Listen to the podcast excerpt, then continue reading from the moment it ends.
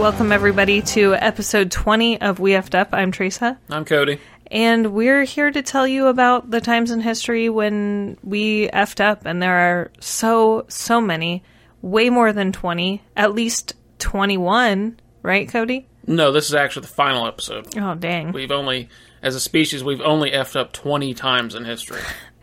And they have one of them had to do with baseball. The rest of the time, we are 100% correct all the time. Oh, there's plenty more, plenty more f's up in baseball that we probably won't talk about. Some of them we will, but don't worry. There's more baseball to come, so don't don't you worry. But today, nothing to do with baseball. Oh. Yeah. What, what does it have to do with? Romans. Oh, no. Yes, yes. Back back to the Romans. Back to the beloved Romans who have given us so. It, it, Roman history is a treasure trove of f ups. Um, So, yeah. For our listeners, uh, here's some inside baseball. Uh, Cody loves Rome. He wishes he could be in Rome. no, I don't. Well, not Rome back then. I do not want to go back to then. 'Cause I feel But like that's maybe- your, that's your favorite period in history. Why wouldn't you want to go back? uh, you know, things like diseases. you know, not exact, not always stable, stable time period. So you know, I, I like I like my social services and you know being able to live. Okay. So you know, Well, what's our episode about today? uh, today we're going to talk about a uh, military blunder committed by one of the later Roman emperors, Emperor Valens. So, So it's not Valens? because Because I was thinking Ritchie Valens. I was like, oh, that's cool. Ritchie Valens is named after an emperor. Emperor Ritchie Valens. no, um, no. Uh, so, a little bit of background. We're talking about like the later Roman period, so like mid fourth, mid to late fourth century. Okay. So Rome's been around for centuries at this point. The empire's been around for about three centuries, no. over three centuries. So, so since the reign of Constantine the Great, uh, Constantine the First, in the 330s, uh, multiple Roman emperors at a given time had become the norm. Okay. Uh, so, and it, with each of them typically responsible for governing an area of the empire. oh, yeah, that's right. Like the regional thing. I think we talked about this in another episode. yeah, I think it was our episode on Maurice, Okay. Emperor Maurice, Yeah. who was a few centuries after the period we're talking about today. But Okay. But yeah, um, so it it had been it, it was just too large for one person to really uh, be able to manage. Yeah, the empire was too great. Needed to have baby emperors underneath. Yeah. Uh, so also at the same time, like while conflicts against so-called barbarian tribes had occurred for centuries, uh, Rome typically came out on top, or at least with some sort of negotiated accord um, with those tribes that are, that were outside the empire. Uh, They're only calling them barbarians because that was just the uh, Romans regarded anybody who was not Roman barbarians. So it, they regarded uh, like a one of their antagonists for centuries was the Sassanid Empire over in Iran, which was kind of on par with Rome for much of its history. Um, they regarded them as barbarians, even though they were kind of on par with them uh, for for many many years. Uh, so it, it is not indicative that of that they were lesser. I mean, yeah, they were smaller. They did not have as much power, but there, there's this perception you see a lot in movies where you know, you know, Rome is the pinnacle of civilization, and you see over the, like over the wall, like over Hadrian's Wall or over the Rhine River, it's like these nasty, gross, uncivilized barbarians or bloodthirsty and animalistic. It's like it's not that at all. These are their own peoples with their own cultures, um, their own way of living. Uh, so don't think of them as lesser people. Yeah, it, I was just quickly reading about it, and it says that in ancient Rome they used the term. The Greeks started it. Basically, they called barbarians anybody who didn't follow traditional Greek like culture and practices. So you could be ethnically Greek but still a barbarian. And then the Romans Romans started using it and adapting it towards people like the the Celts and the Germanics and all that. And then when they when the Byzantine Greeks started using it towards the Turkish people, that's when it started being pejorative. No, it, it's not a great term, and historiography has rightly so uh, kind of abandoned it. Well, yeah, you don't using that term because it's It's like using the G slur instead of Romani. yeah, Like it's it's a term that unfairly lumped everybody together without acknowledging the separateness of them. Like the separate culture and ethnicity and history and, you know, everything about them and just lumped them into a giant category and said those are bad. So, I get it. um, emperors at this time they also, in order to really rule effectively, they needed the backing of the army.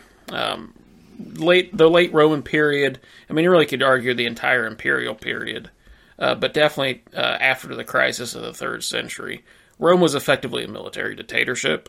Okay. uh, because like the Senate had ceased being relevant a long, long time ago. Um, usually, you needed at least some political cooperation from the Senate to really rule effectively. At this point, you just rule through the military. Mm. So, Not good. yeah. So, like I said, middle middle of the fourth century, the 300s. One of the one of the tribes outside the Roman borders were a tribe called the Goths. Mm-hmm. It was a group of pale, lanky, dark haired, black makeup. I knew you were. I, I, I feel like you were baiting me for this joke. Yeah, that's it why I didn't say anything after that. Seems not funny now. Yeah. It was forced. Hmm, well, You gotta let it happen organically, Cody. no. Anyway, they were a Germanic tribe, uh, hypothesized today to have originated in the Baltic Sea region, Okay. uh, kind of up like northern Poland, Estonia, Latvia, Lithuania, somewhere in that area. And here I have a, I have a map here. So you see, like uh, the Goths probably originated up in here, here in this area. Okay. So like North Germany. Yeah, and then they began to like migrate towards the Bal- the Black Sea. Okay. And the Romans, like the Roman border, is approximately right here along the Danube, in this area. Okay. So the Goths are kind of moving down into this area, closer to closer to the Roman area. Okay. So, uh, first references to Goths appear in Roman sources in the mid third century, uh, which is when they started migrating to uh, that northeastern coast of the Black Sea. Um, they took advantage of Roman instability during the crisis of the third century by raiding Roman settlements. Uh, just real quick, crisis of the third century period of instability in Rome, uh, in the empire.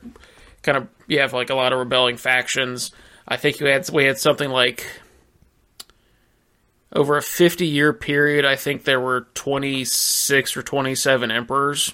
Oh my gosh. Yeah, so it was the turnover was ridiculous. Yeah. So just this big period of uh, instability.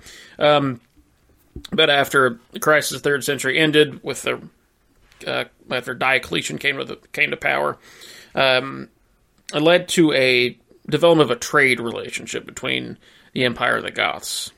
Uh, Okay. So you know, it's like no reason to fight each other. Let's just you know have course. some trade, you know, which is fine. sure. Sure. Uh, and Goths became increasingly Romanized and began serving in Roman armies. Okay. And, and uh, Rome had always utilized um, foreign like troops along their borders. Like it wasn't always, you know, the Roman military was not exclusively made up of Roman legions. Uh, Probably about ha- uh, maybe the frac maybe the percentages are a bit different this time. I know, like in the the height of Roman power in the second century, um, about only about half of the Roman military was made up of the traditional Roman legions. The rest the rest were made up of what were called auxiliae or auxilii. Um, I don't Like the Latin. auxiliary, Yeah, probably where but- that word comes from. yeah, but they were essentially just um, local uh, troops drawn from like local tribes. Just just kind of serve as you know border patrol basically. Um, who kind of also served as like customs agents to make sure you know you bring goods to the empire and get taxed for it. Um, it just you know just to maintain stability. Uh, that way you didn't have to have a full like Roman legion in an area that was there was there like it was largely peaceful. So Mm-hmm. but you still have to have some like policing force. Sure. So, um, so so that that that's nothing new. Where you'd see uh, these foreign uh, foreign tribes or foreign people serve in Roman in the Roman military. Okay. So that that's this is nothing new. So it's like mercenaries almost. Kind of. where they were like, well, we'll just take advantage of the fact that there are people here and you guys are able bodied. We'll give you some cash. Yeah. You can take some of the taxes. Yeah. But you have to be a police force. yeah. Okay. Makes sense. Yeah. So so that's just kind of the situation we're at uh, mid to late fourth century. So now enter our effer upper for the episode Valens. Uh oh. Uh, he'd been born in 328 in modern day Vinkovici, Croatia. Is that how you say it? Did you look it up? Vinkovci, V I N K O V C I. Hold on. How, hold on. How do you spell it? V I N K O V C I. Vinkovci? Let's see. I'm I am looking it up for the benefit of our listeners. Vinkovci. Binkovci. Binkovci. Vinkovci. Yeah, there you go. Binkovci. Born in 328 in modern day Vinkovci, Croatia. Thank you. Uh, Valens served in the Roman army, obtaining high ranking positions under Emperors Julian and Jovian in the early 360s. That's confusing. The names are too close. Yeah. Stop that. Julian was actually kind of interesting. By this point, like the empire was rapidly Christianizing, and he tried to like kind of claw it back. He's kind of he's called Julian the Apostate because he wanted to take it back to like the traditional Roman religion. uh, but he, he failed. He was killed in a campaign against uh, uh, the Sassanid Iranians. Oh, Uh, whoops. he might get an episode at some point. oh, really? Yeah. Um, yeah. But, uh, and then Jovian was his successor. But after the death of Emperor Jovian in February 364, Valentinian, an army general and the older brother of Valens, was proclaimed emperor. Valentinian being the lesser of the Valens. He he gets like the little Tinian suffix on his name. Yeah. Uh, Valentinian appointed Valens as co emperor the following month and gave him a mandate over the eastern half of the empire, while Valentinian oversaw. Uh, oversaw. Overshaw. while Valentinian oversaw the western half. So again, you have this dual monarchy type thing, dual emperorship. You take one half, I'll take the other half type of thing. Hmm, okay. Uh, while shoring up his rule over the east, uh, Valens, uh, while Valens was shoring, up his rule over the east, uh, Julian's cousin Procopius revolted in September 365. Because, like, hey, I'm actually related to one of the previous emperors. I should be emperor, not this random army dude and his brother. And the army dudes were like, dude, we're we're in the army. Yeah. uh, after two defeats in May 366, Procopius was executed after his own troops turned on him. Oops. Yep. But Procopius had been supported by the Gothic king Erminaric. Erminaric? Erminaric. That's an interesting name. Okay. Uh, and for the support, Valens invaded Gothic territory in spring 367. It's like, you supported this revolt against me. I'm going to come put you in your place. Whoops. Yeah. Uh, the resulting war ended in 369 with a truce. Uh, which was kind of good for Valens because he had other concerns because uh, Sassanid Iran had started to mess around in Armenia. Whoopsies. Uh, Armenia had always kind of served as like a buffer state between the Romans and the Sassanids. Didn't we talk about this before?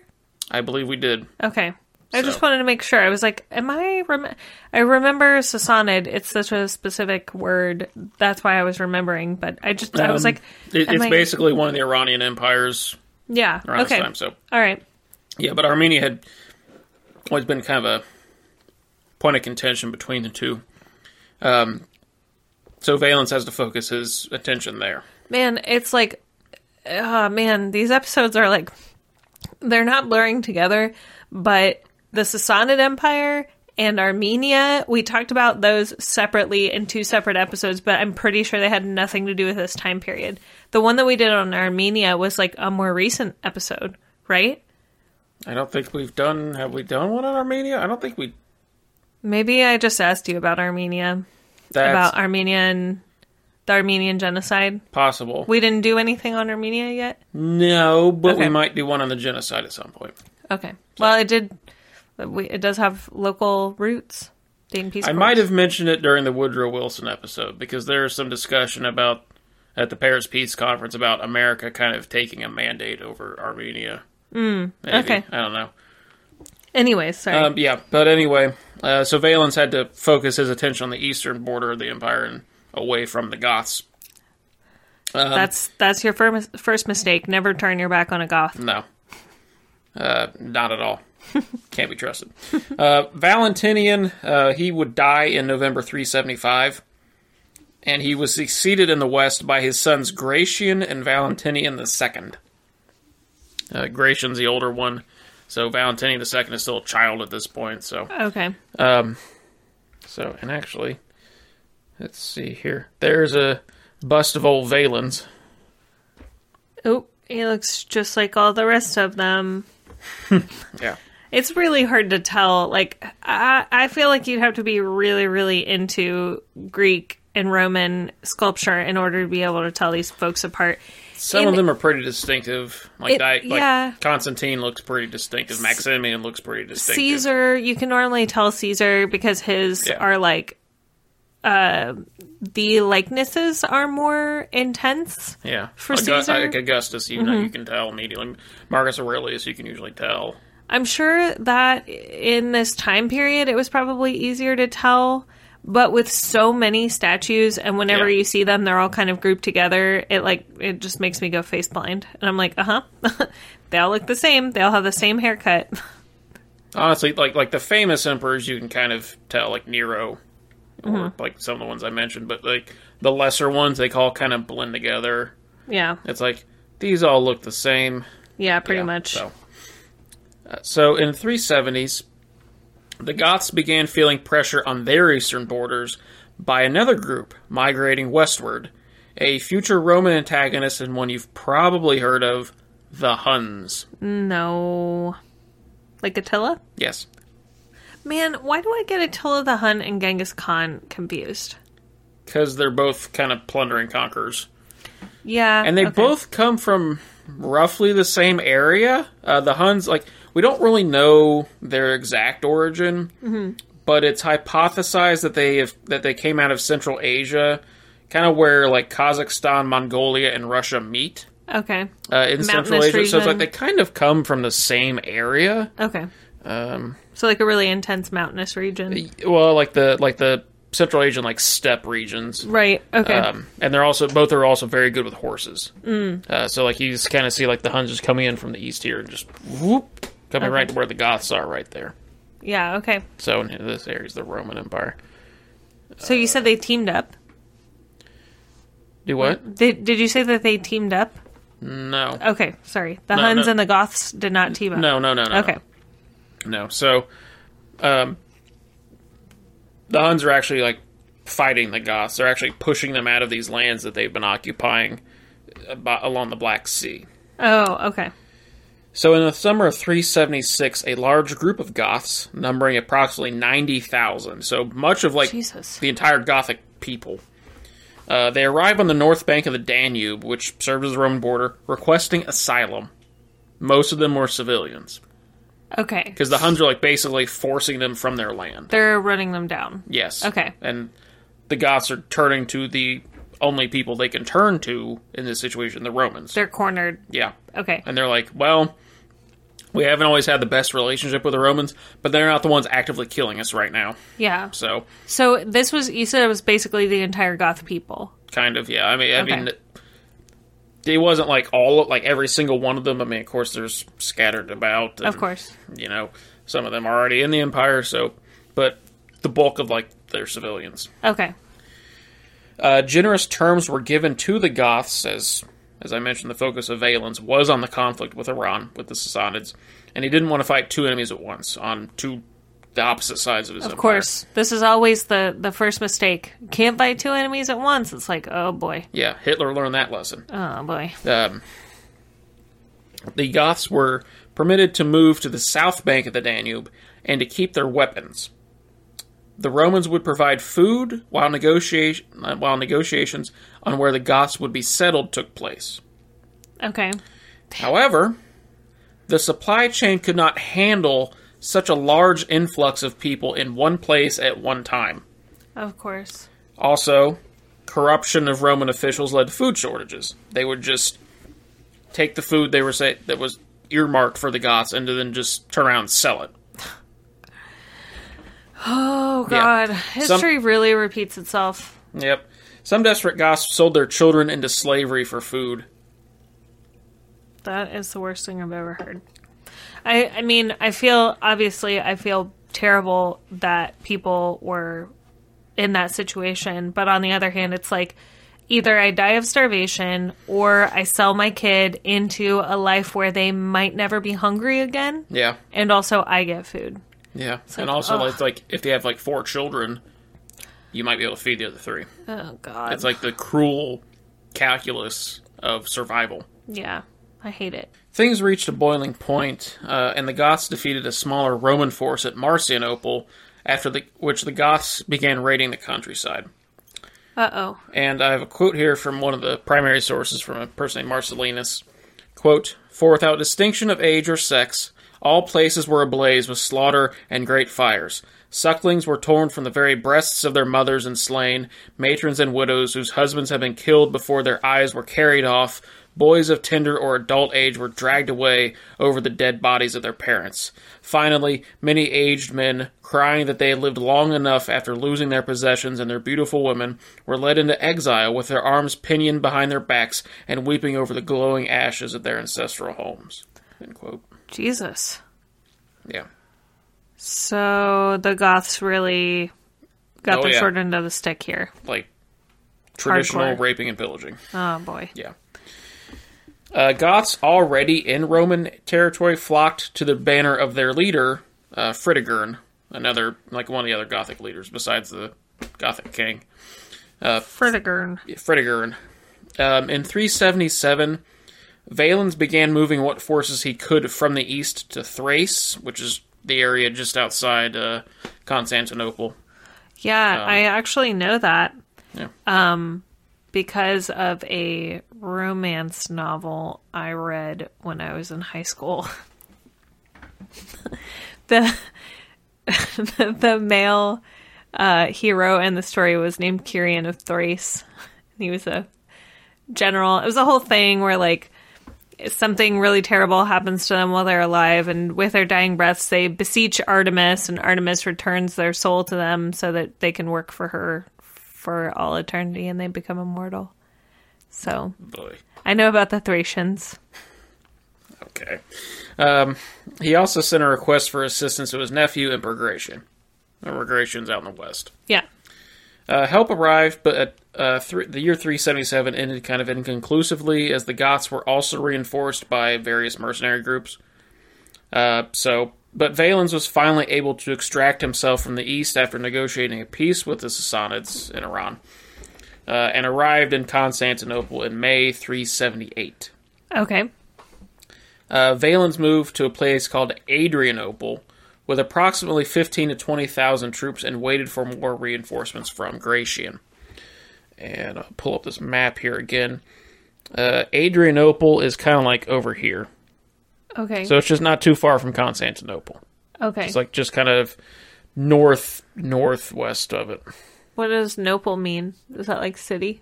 Uh, yeah, I, I think so. I, I'm not sure. Okay. Um,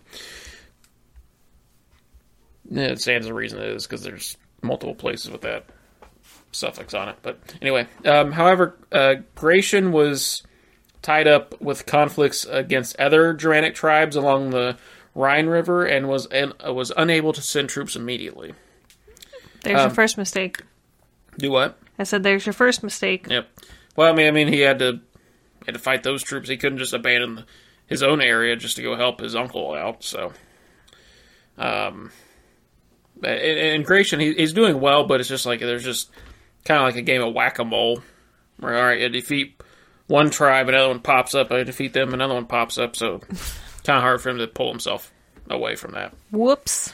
Um, so on August 6th, 378, Valens received word that 10,000 Goths were headed to Adrianople. Oh, whoops. And Valens, who was looking for a victory of his own to match those of Gratian in the west, was eager for a confrontation. He's just bloodthirsty all the time.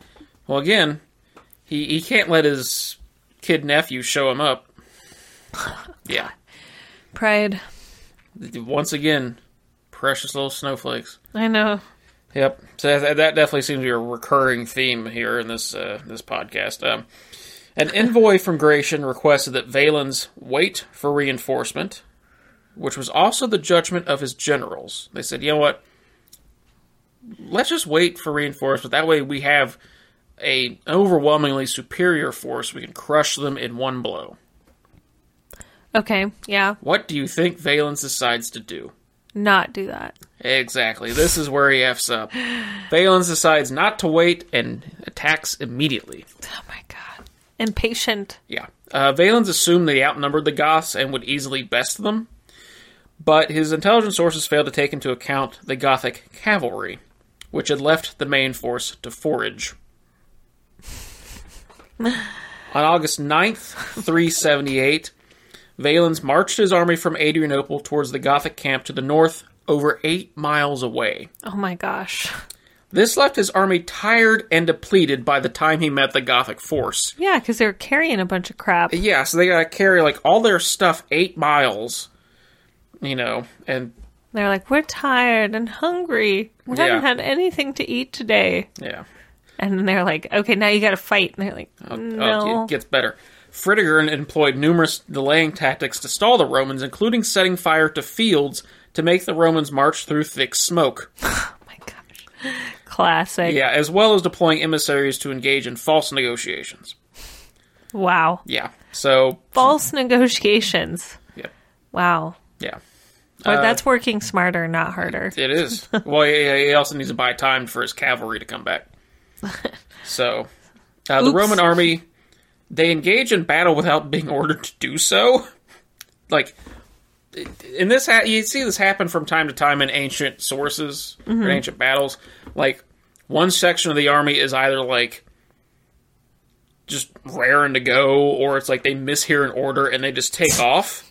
This And- that's so common. and, and the rest of the army, it's like you like if you don't follow them into battle, that group is going to get slaughtered. Right.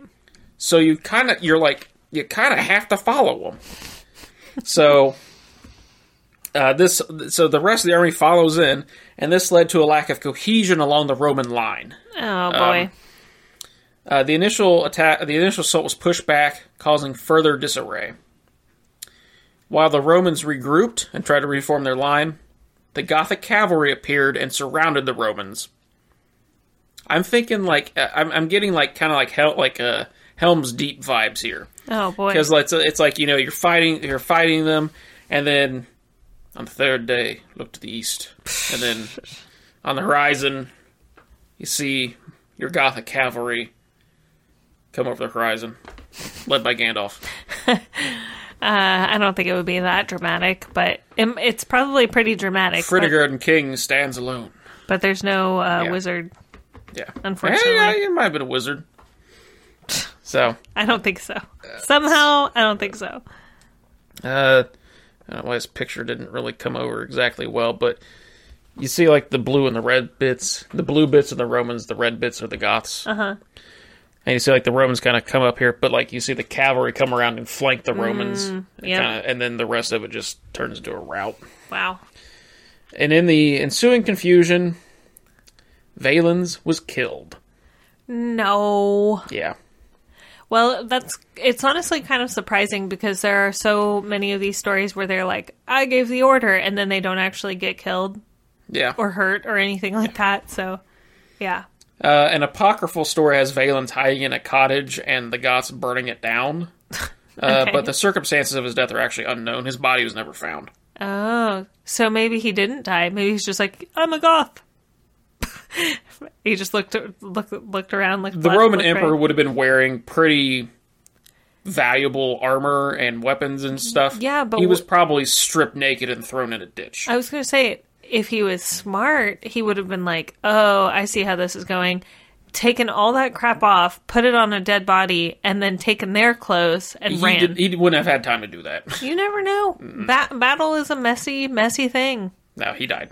Um, approximately, along with approximately two thirds of the Roman force, were killed. Wow. Yeah. He really did F up. That's a lot of Romans. Yeah, well, you know, it's going to get worse. Uh oh. The Goths initially tried to besiege the city of Adrianople itself, but they were repelled and returned to raiding the countryside, which now had little or no defense. They just Oh. defeated the only army in the area. Oh my gosh. They kind of have just free reign to just plunder. oh boy. Yeah. Uh, after some internal debate, an army general, Theodosius, was proclaimed emperor in January 379. So several months pass before So they declare an emperor. They're just wilding out out here, just plundering, doing whatever, I, I can just people. I can just see like the those internal debates between the Romans are like like kind of like hot potatoes. Like I don't want to do it. No, you do it. I don't want to do it. I'm gonna die. Whoever gets appointed is gonna die, probably. Yeah, exactly. I, don't want to do it. Yeah, I did. No, no, no, no, no. I'm I'm I'm I'm too old. I'm too. I'm I'm not feeling too good. I, I got I got the gout. I can't do it. Um, Gout. I got uh, I, I got a doctor's appointment tomorrow. I, I can't do it. A doctor's appointment. Yeah. You mean a, a oracle appointment or Yeah, some a- yeah, crap? something. Um, after further defeats and stalemates, peace finally came in October 382. So a full like four years after Jeez. Adrianople. Uh, the, the Goths were given land to settle on within the empire, were permitted to remain as a cohesive group and run their own affairs, and would be called upon to serve in Roman armies but could remain in their own units. Interesting. Okay. Uh, the practice up to that time had been to break up a tribe and send them to different parts of the empire to reduce the chance of a revolt. Wow. Because if you just kind of like break up a tribe and send them to all different parts of the empire, it's hard for them to coordinate. sure. Yeah. They don't have text messaging. Yeah, but now the Goths are like they're just kept essentially as a cohesive unit in the empire, and even in, even the military, it's just like these auxiliary units that can serve, but they're not like fully integrated in the Roman military. So it's like they're basically allowed to be a country within a large the larger empire. Right. Um, the, comprom- the compromised Roman position forced them to make these concessions. Um, and at the time, it was the Roman view that the Goths would Romanize in time. that, you know, oh, they're being exposed to our civilization. They will become more Roman than Goth, given enough time. Of course. Uh, I have an extended quote from another primary source from Themistius. Quote, For just suppose that this destruction was an easy matter, and that we possess the means to accomplish it without suffering any consequences. Although from past experience, this was neither a foregone nor likely conclusion. Nevertheless, just suppose, as I said, that this solution lay within our power. Was it then better to fill Thrace with corpses or with farmers? To make it full of tombs or living men? to progress through a wilderness or a cultivated land, to count up the number of the slaughtered or those who till the soil, to colonize it with Phrygians and Bithynians perhaps, or to live in harmony with those we have subdued. All that ingenuity of ours has proved useless. Only your, Theodosius's, advice and your judgment provided an invincible resistance, and the victory you won through these inner resources of yours was finer than it would have been had you prevailed by arms. For you have not destroyed those who wronged us, but appropriated them. You did not punish them by seizing their land, but have acquired more farmers for us. You did not slaughter them like wild beasts, but charmed away their savagery, just as if someone, after trapping a lion or a leopard in nets, were not to kill it, but to accustom it to being a beast of burden. These fire breathers, harder on the Romans than Hannibal was, which, no, um, have now come over to our side. Tame and submissive, they entrust their persons and their arms to us, whether the emperor wants to employ them as farmers or as soldiers. End quote. What the heck? Yeah, it's a very, very condescending view of, um, uh, of, of the Goths. Um, also, I love reading like primary like Roman quote sources because it, it is just it's always very like flourished and embellished and ridiculous. Yeah. um, it was pretty intense. there's one I'm thinking of right now, just popped in my head. Let me just read this to you. Okay. it's about the death of the Emperor Galerius. And now, when Galerius was in the 18th year of his reign, God struck him with an incurable disease. A malignant ulcer formed in the secret parts and spread by degree. the oh, physicians God. attempted to eradicate it, but the sore, having after having been skimmed over, broke again. A vein burst, and the blood flowed in such quantity as to endanger his life. The physicians had to undertake their operations anew, and at length they cauterized the wound. He grew ema- emaciated, pallid, and feeble, and the bleeding then stanched. The ulcer began to be insensible to the remedy as applied, and gangrene seized all the neighboring parts. It diffused itself, the wider and more corrupted flesh was cut away, and everything employed as the means of cure served but to aggravate the disease. The masters of the healing art withdrew. The famous physicians were brought in from all quarters, but no human means had any success, and the distemper augmented. Already approaching to its deadly crisis, it had occupied the lower regions of his body. His uh, bowels came out, and his whole seat putrefied. Oh my the luckless physicians, although without hope of overcoming the malady, ceased not to apply fermentations and administer remedies. The humors having been repelled, the distemper attacked his intestines, and worms were generated in his body. Oh my god. The stench was so foul as to pervade not only the palace but even the whole city. And no wonder, for by that, that time the passages from waste bladder and bowels, having been devoured by the worms, became indiscriminate, and his body, with intolerable anguish, was dissolved into one mass of corruption. Jesus. That's a quote about that guy dying. What the hell? yeah, so Roman quotes are always great. Basically, that dude had bowel cancer, and but instead we got an entire three paragraph essay about how he got worms in him. Well, he was also like, per, uh, did one of like the last like great per, uh, Christian persecutions, uh, and it was written by a Christian monk, probably. So, Oh. yeah. Um, so anyway, He's like, I want to show, I want to describe in great laborious detail of how his his butt fell out. he dissolved into one mass of corruption. it's just like okay. Wow. But anyway, back to the story at hand.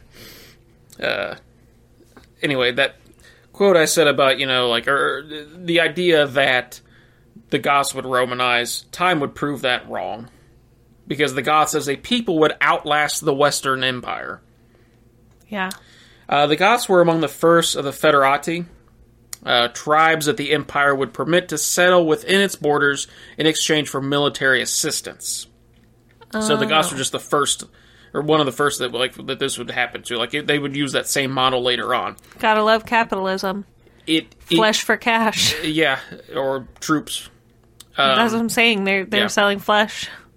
Um, but this had the side effect of kind of pulling authority away from the central government, like away from the emperor, and more towards like local leaders. Yeah. because because these peoples are being retained wholesale.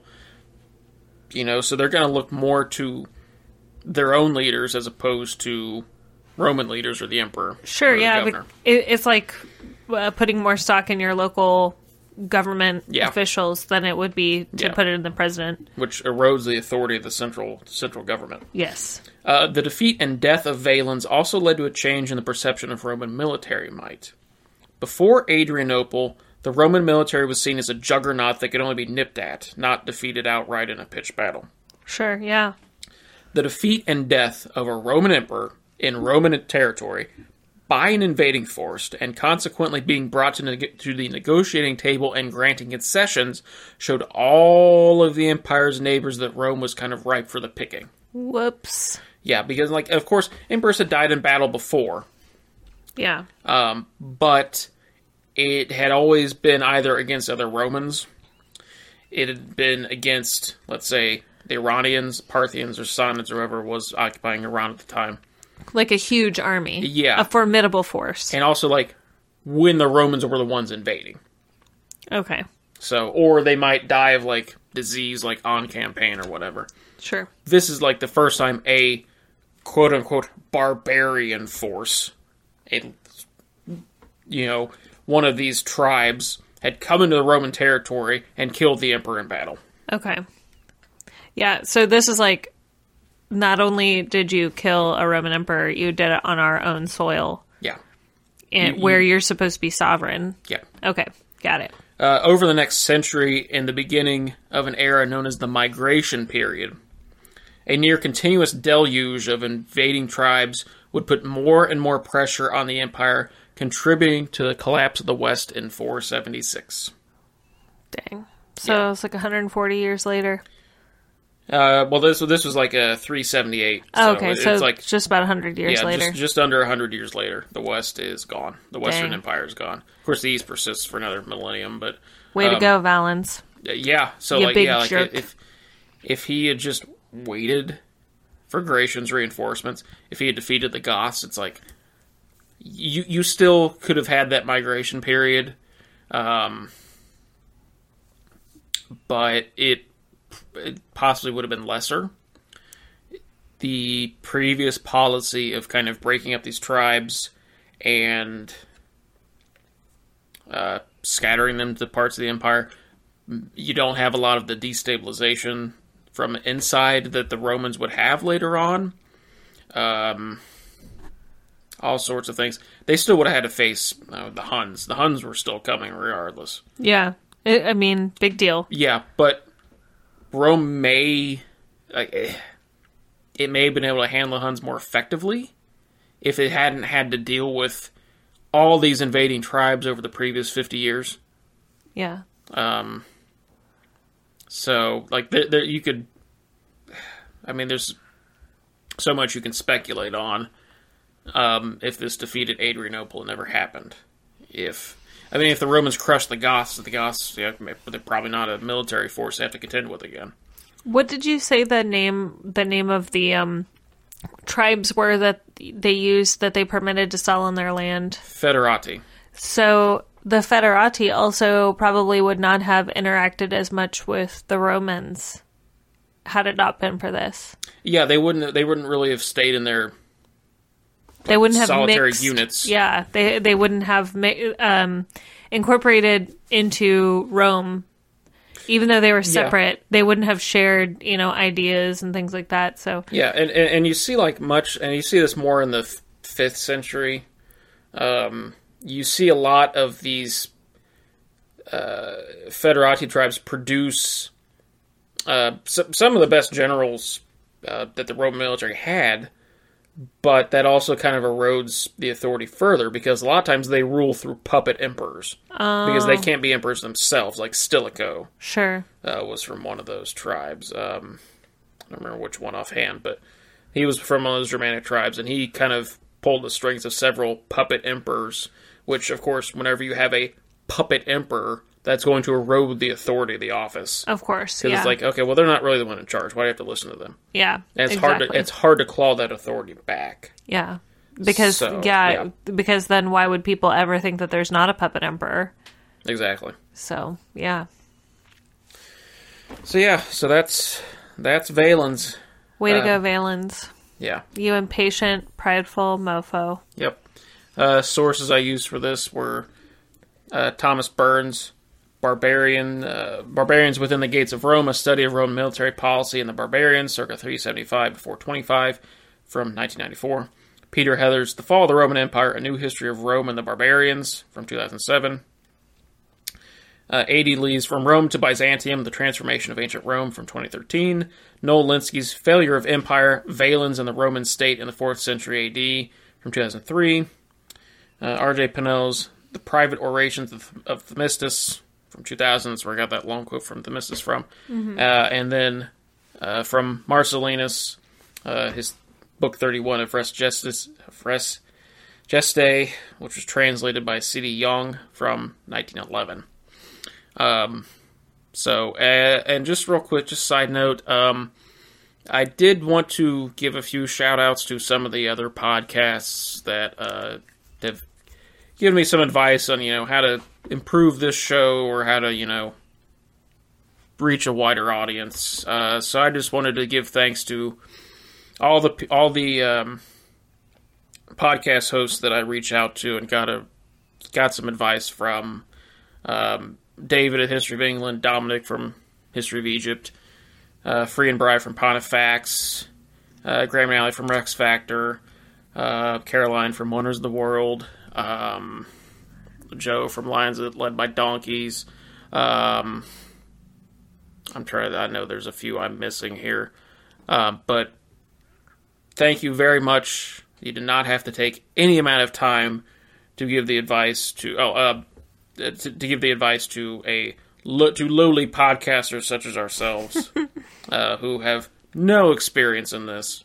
Uh, so I just wanted to thank you guys very much. Also, uh, two more I just thought about uh, Sebastian from Our Fake History and Greg from History That Doesn't Suck. So if you're not familiar with any of those podcasts, not that they need help from us, they certainly do not.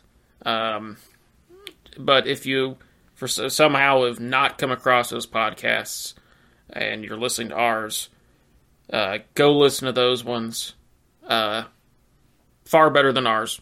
Um, so worth your time, uh, worth my time. I mean, I listen to all of them. So uh, just thank you very, very much for uh, the advice. And uh, yeah, so. Yes, thank you very, very much. Um, Cody did all of the legwork on that. And while I don't have any other um, podcasts that I want to give a shout out to, I do want to say um, that we are celebrating a little bit because uh, as of today, we have hit 500 downloads for our podcast, which is a milestone. So, um, and I'm sure that that is in part uh, to Cody's dedication to reach out to all of the other history podcasts. Yeah, um, it really does seem like everybody wants everybody else to succeed. So, um, really thankful that um, there's space for everybody here in the history podcast world. So, and me myself not being a history uh, nut, I don't listen to all of the podcasts that Cody does. Yeah, I I, I have a problem. Uh, Yeah, he does I, have I a listen problem. to like. I think I'm actively subscribed right now to like 30, 30 or 35, and I'd say all but three or four are history podcasts. So Well, what are we going to be talking about on episode 21, Cody? uh, that's a good question. I totally forgot what 21 is about. What is 21 about? I literally just did the research for it. Hold on. Uh, pause for just a second and I can tell you. Oh, I know. I remember now. Okay.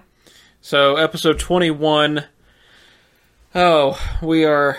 Uh, You know how um, the Cromwell episode, we uh, talked about how England likes to screw with Ireland? Yeah. What's a. We're going to talk about another place that, that the English love to screw with. Do you want to take a guess? Uh, Scotland? Bingo! really? Right on. Wow. The English just they just they they, they just Can't love not. screwing with people. So, and I think it's our our second Scottish history episode I think we talked about uh, the Darien scheme and William Paterson. And Mm-hmm. Yep, yep. The merger into the United Kingdom, but this is going to be uh, a bit before that. So we're talking about something that led to. Well, well, I'll put it this way: if this person did not make the decision they did, we would not be able to say the phrase Academy Award winner Mel Gibson.